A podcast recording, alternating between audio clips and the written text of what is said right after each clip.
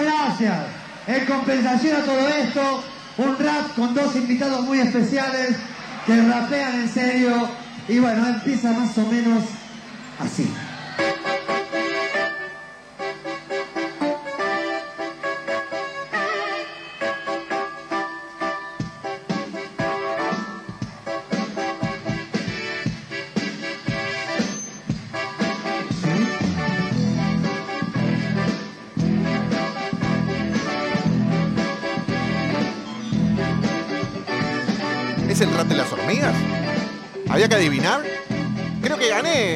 Profe. Está Facu Lozano con nosotros tarde o temprano.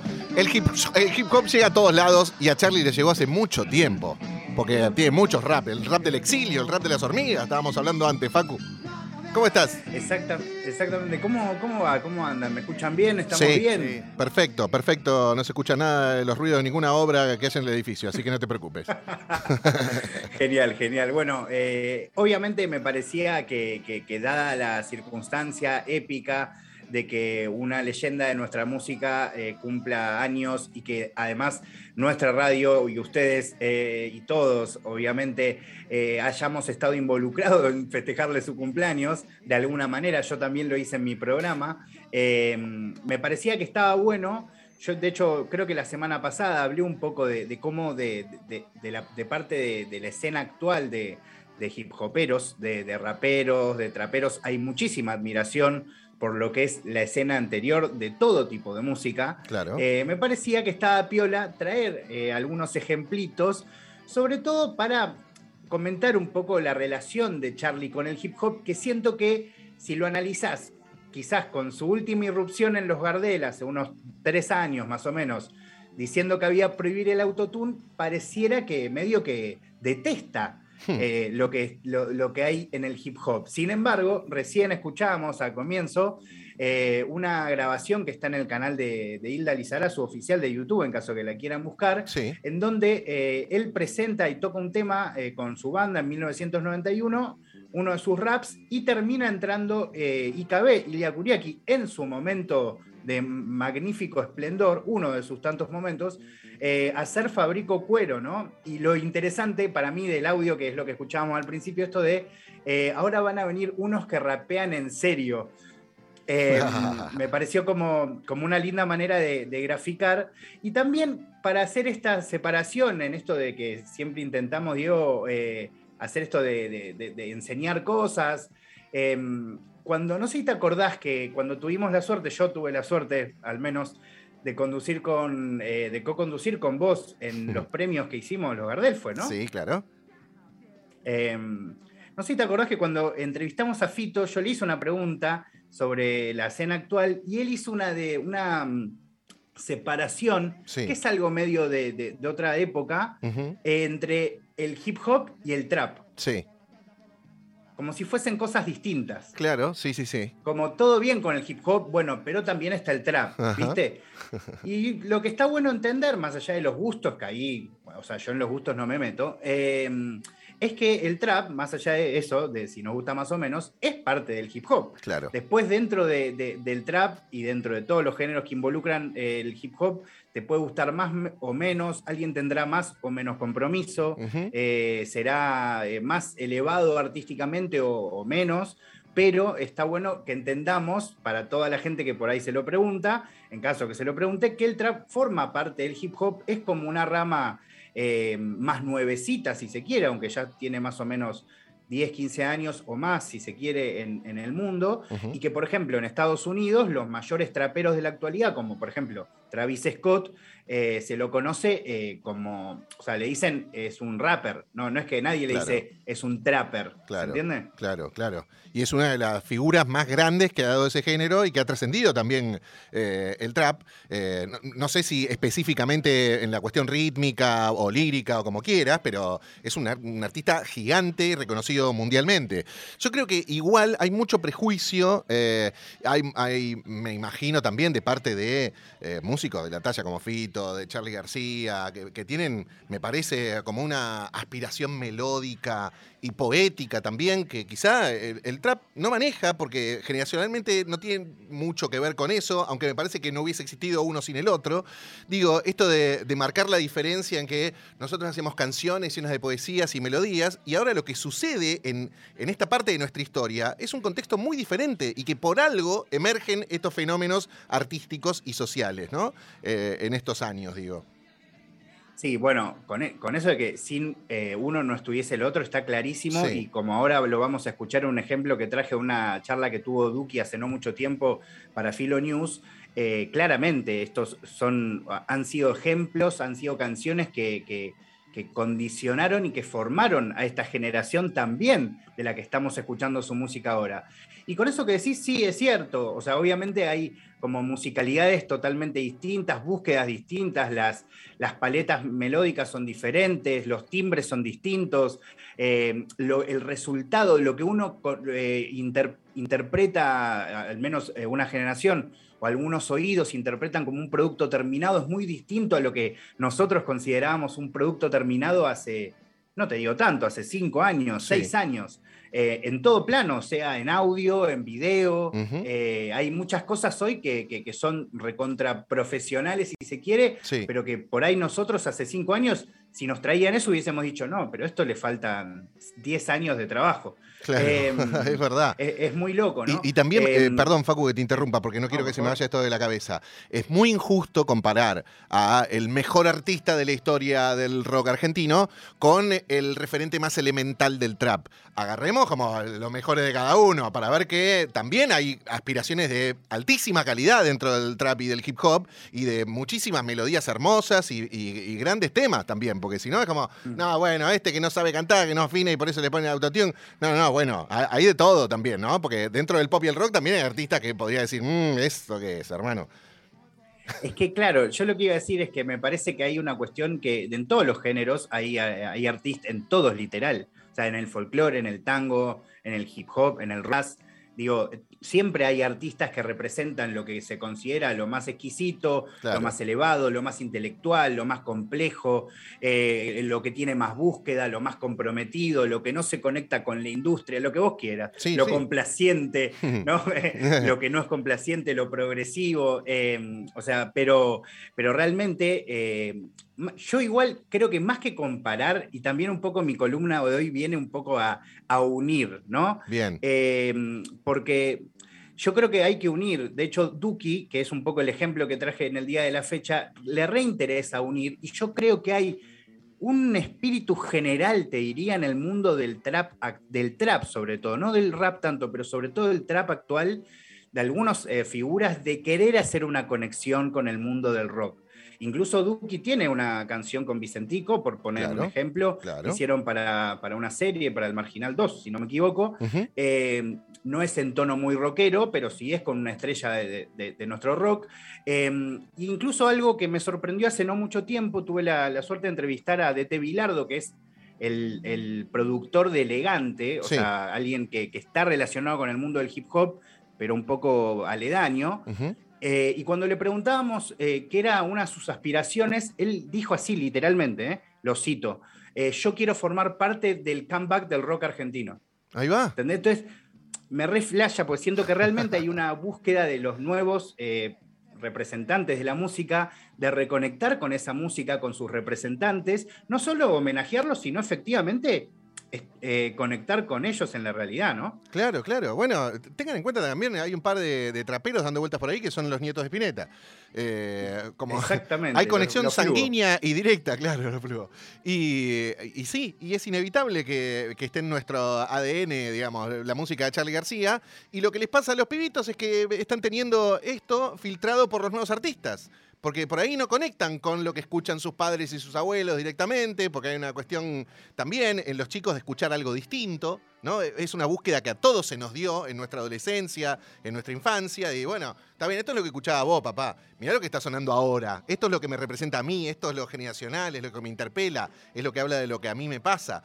Eh, y bueno, pero que. Totalmente. Qué lindo lo que te dijo de Bilardo, que entre paréntesis es el sobrino de un amigo nuestro, de, Diego Rivas, Kevin Rivas, eh, y lo conocemos de que era un piojo chiquitito así, con el pelo por la cintura, y estaba todo el tiempo gediendo al padre en su estudio de grabación. O sea, lo conozco de, de, nenito en un estudio de grabación de Morón. Ah, claro. Al pibe. Sí, habló, habló que hoy eh, maneja el estudio desde Barcelona. O sea, hoy está acá, ¿no? Pero lo maneja medio a distancia, una cosa muy increíble. Sí. Pero me parecía muy loco porque vos le preguntas a un pibe que tiene 26 años, no sé cuánto tiene, pero es más chico que yo, eh, seguro, eh, qué quiere hacer y no te dice quiero con el próximo disco de Elegante, te dice yo quiero formar parte de la vuelta. O, como del comeback, y yo creo que realmente va a pasar y que en la articulación con estos nuevos géneros, eh, la articulación realmente, no para buscar views, la articulación, digo, de gente, artistas combinándose para hacer música, ¿no? Total. Em, y como ejemplo que quería compartirte, eh, compartirles a, todos los que están escuchando, em, un extracto de la charla que tuvo Duki eh, con Julio Leiva en Caja Negra hace unos meses, en donde le preguntan eh, un poco sobre ese episodio del que yo también te hablé la, semana pasada, si no me equivoco, de Charlie diciendo que hay que prohibir el autotune. Em, algo que, por ejemplo, a mí me cayó muy mal y a mucha gente del mundo del rap y del trap, incluso gente que no le gustaba el trap, le cayó mal.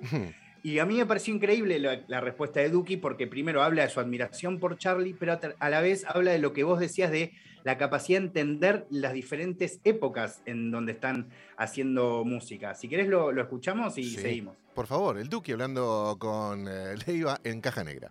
Hay un momento creo que medio bisagra, eh, que es cuando te toca estar en los premios Gardel, que cantás creo que Rockstar, si no me recuerdo, y que fue la, misma noche en la que Charlie dice hay que prohibir el autotune. Sí. Es como, ¿no?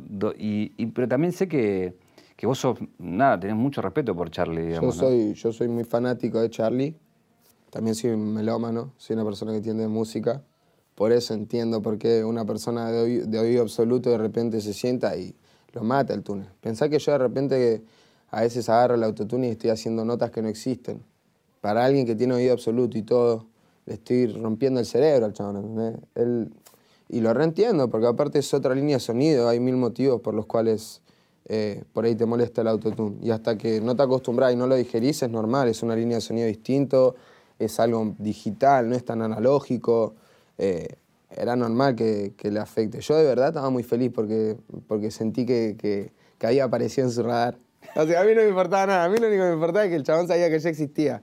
Con saber, con saber que Charlie sabía que yo existo, yo ya estaba. ¿Nunca lo viste? Nunca lo vi. Eh, así de, nunca lo vi.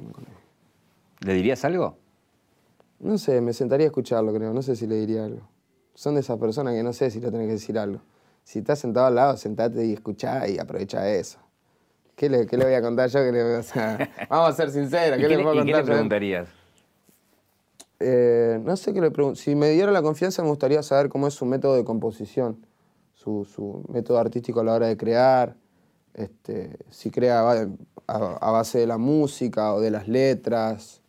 Eh, eso la verdad que me, encantaría saberlo. Supongo igual de que, como nos pasa a otros, cada tema es un mundo, ¿no? Por ahí un día se tocó unos acordes en la viola que le gustaron dijo por acá, y otro día dijo voy a escribir de esto. Pero. Nada, no sé. Por ejemplo, yo quise el fin y era más. Yo quise más y era el fin. Yo tuve el mundo a mis pies y no era nada sin ti. Corte, escuchás eso y decís, corte te lo imaginas a él en un piso 7 desgarrándose, ¿entendés? Quiero corte, no sé, contame la historia, quién era la mina, qué pasó, no sé. Hermoso, lo había escuchado al Duco y, me parece que habla de él con un amor, con un respeto, con una veneración y con todo clarísimo, ¿no? Me parece también. Eh, con todo ese respeto. lo que, sí, lo que más me sorprendió es cómo entiende perfectamente se puede poner en el lugar de Charlie. Eso me, flashea. Mucho más que, por ejemplo, me pongo yo de ejemplo porque yo me enojé con Charlie y él no se enojó con Charlie y lo estaba bardeando a él. Como, para mí eso me, enseñó un montón, la verdad. Eh, y, siento que de repente está mucho más cerca.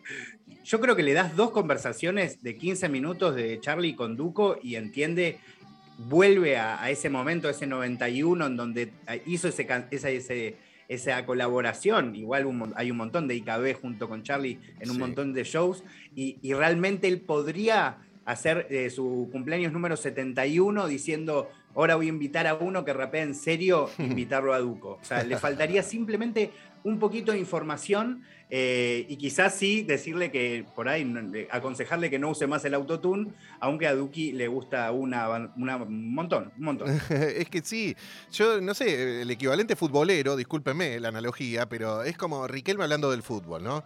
No, bueno, el fútbol es fácil de jugar, se la tenés que dar a tu compañero, pegarle al arco y que entre. Bueno, está bien, lo decís vos que sos un genio, hermano, que no tenés que pensar nada. O sea, te salen las cosas así, como eh, no, hay ningún laburo que hacer, te estás divirtiendo. Lo mismo con Charlie, que se enojó con una herramienta. Es como si alguien se hubiese enojado con él por usar un pedal de distortion, ponele, o un delay. Que eso no es real, querido. Ese sonido no es real, hubiese dicho un viejo en los 80.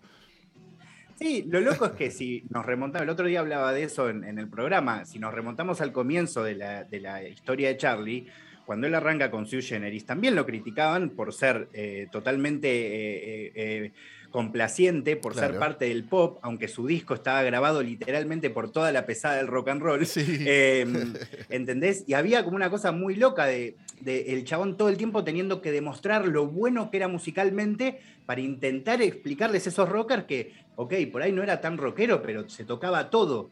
Y a, Duco le pasó lo mismo. De hecho, él desde que empieza en la música empieza a decir, yo quiero que me tomen en serio, quiero que el trap lo tomen en serio, porque el chabón hace música, insisto, te puede gustar más, te puede gustar menos, pero él se compromete con lo que hace eh, y, lo lleva realmente a, su máximo nivel. Y la canción que elegí para cerrar, que igual la ponemos cuando vos quieras, Diego, sí, sí, sí. pues sabes que me, encanta charlar con vos. Em, es Ferrari, que es una canción que también te la nombré el otro día, es una canción que él hizo con un español que se llama Dick, em, y que yo particularmente te puedo contar esta historia porque lo sé eh, de, manera verídica, porque yo soy el que vivió la historia que te voy a transmitir.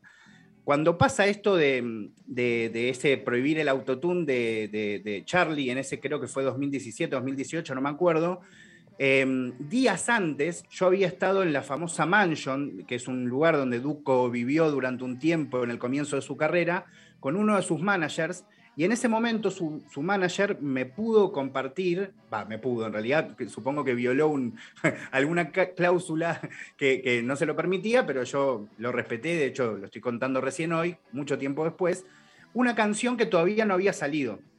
Y me hace escuchar un verso, literalmente solo un verso, de Duki, que lo vamos a escuchar más adelante, de esa canción Ferrari, en donde dice, demoliendo hoteles como Charlie, nosotros somos puro rock, puro trapping.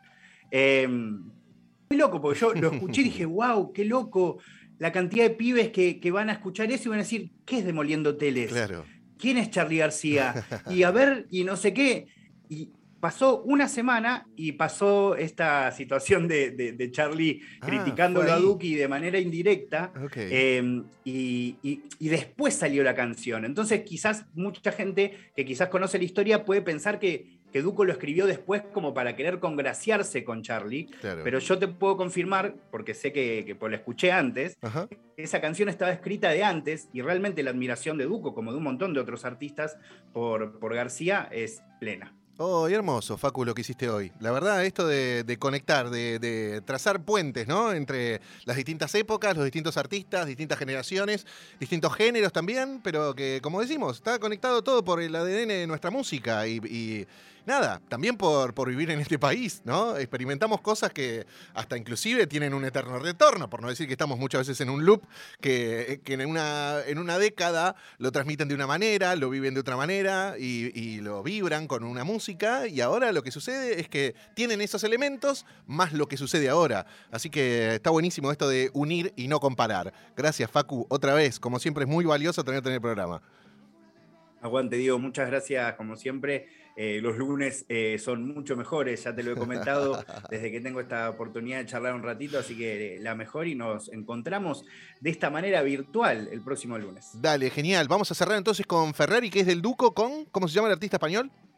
Dick, es D-I-C-C, es un artista que no, no, no tiene mucha visibilidad hoy, pero al menos nos dejó la historia. Y otro dato para cerrar, que si bien hablan de una Ferrari, yo también les tiro como un dato ya, si se quiere, de Google Maps, Sí. que la única razón por la que esa canción se llama Ferrari es porque se hizo a dos cuadras de la calle Ferrari de Villa Crespo o de Caballito Parque Centenario. Claro. Y es, es básicamente la única razón por la que se llama Ferrari es por eso. Bueno, genial entonces ese dato también. Gracias, Facu, querido. Un abrazo grande. Nos escuchamos y nos vemos el lunes que viene. Dale, un abrazo grande. Chau, chau. Y nos vamos con Ferrari. Este es el Duco, con eh, Dick, el artista español, citando a Charlie García en sus versos, en sus barras.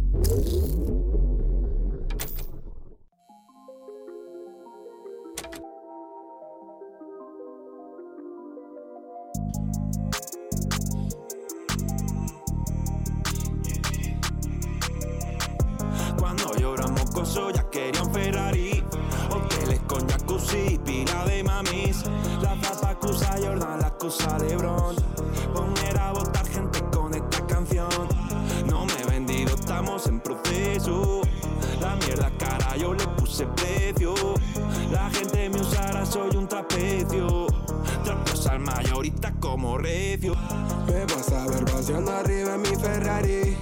En los premios TV, también los Latin Grammy. No sé dónde está mi reina, she don't give fuck. Pero yo cumplí mis sueños y estrella de rock. Yo sé que estoy encima de lo que esperabas. Llevo tumbado un rato y tú no llegabas. Tu novia lo sabía y ella me apoyaba. Y ahora lo sonrío como si nada pasara. Eh, Ya no tenemos beef con nadie. Queremos plata para conseguir más. Un par de kilos para poder fumar. Como tres meran un viernes social. Desde chiquitito que quiero un Ferrari. Ser rey de la fiesta, el corazón del party. Me dicen señor Flock, tengo la weed del Cali. En la mansión del trap siempre se escucha el daddy. Yo soy más Adidas, Nike, no quiero Armani. La productora me quiere en Miami. Yo más chino que los dueños de Konami. Soy dueño del juego, el señor Atari. Repíteme los rangos, cámbiense los haki. Usted sigue en mi paso, yo paseando el rally. Ay, devolviendo tele como Charlie. Ay, somos puro rock, puro trap. Ya no tenemos beef con nadie. Queremos plata para conseguir más. Un par de kilos para poder fumar. Como tres meran un viernes social. Paseando arriba en mi Ferrari. En los premios TV, también los Latin Grammy. No sé dónde está mi reina, she don't give a fuck. Pero yo cumplí mis sueños y estrella de rock. Cuando era mocoso ya quería un Ferrari. Hoteles con jacuzzi, pila de mamis. La papa acusa Jordan, la acusa Lebron. Poner a votar gente con esta canción. Cuando era mocoso ya quería un Ferrari. Hoteles con jacuzzi, pila de mamis. La papa acusa a Jordan, la acusa Lebron. Poner a votar gente con esta canción.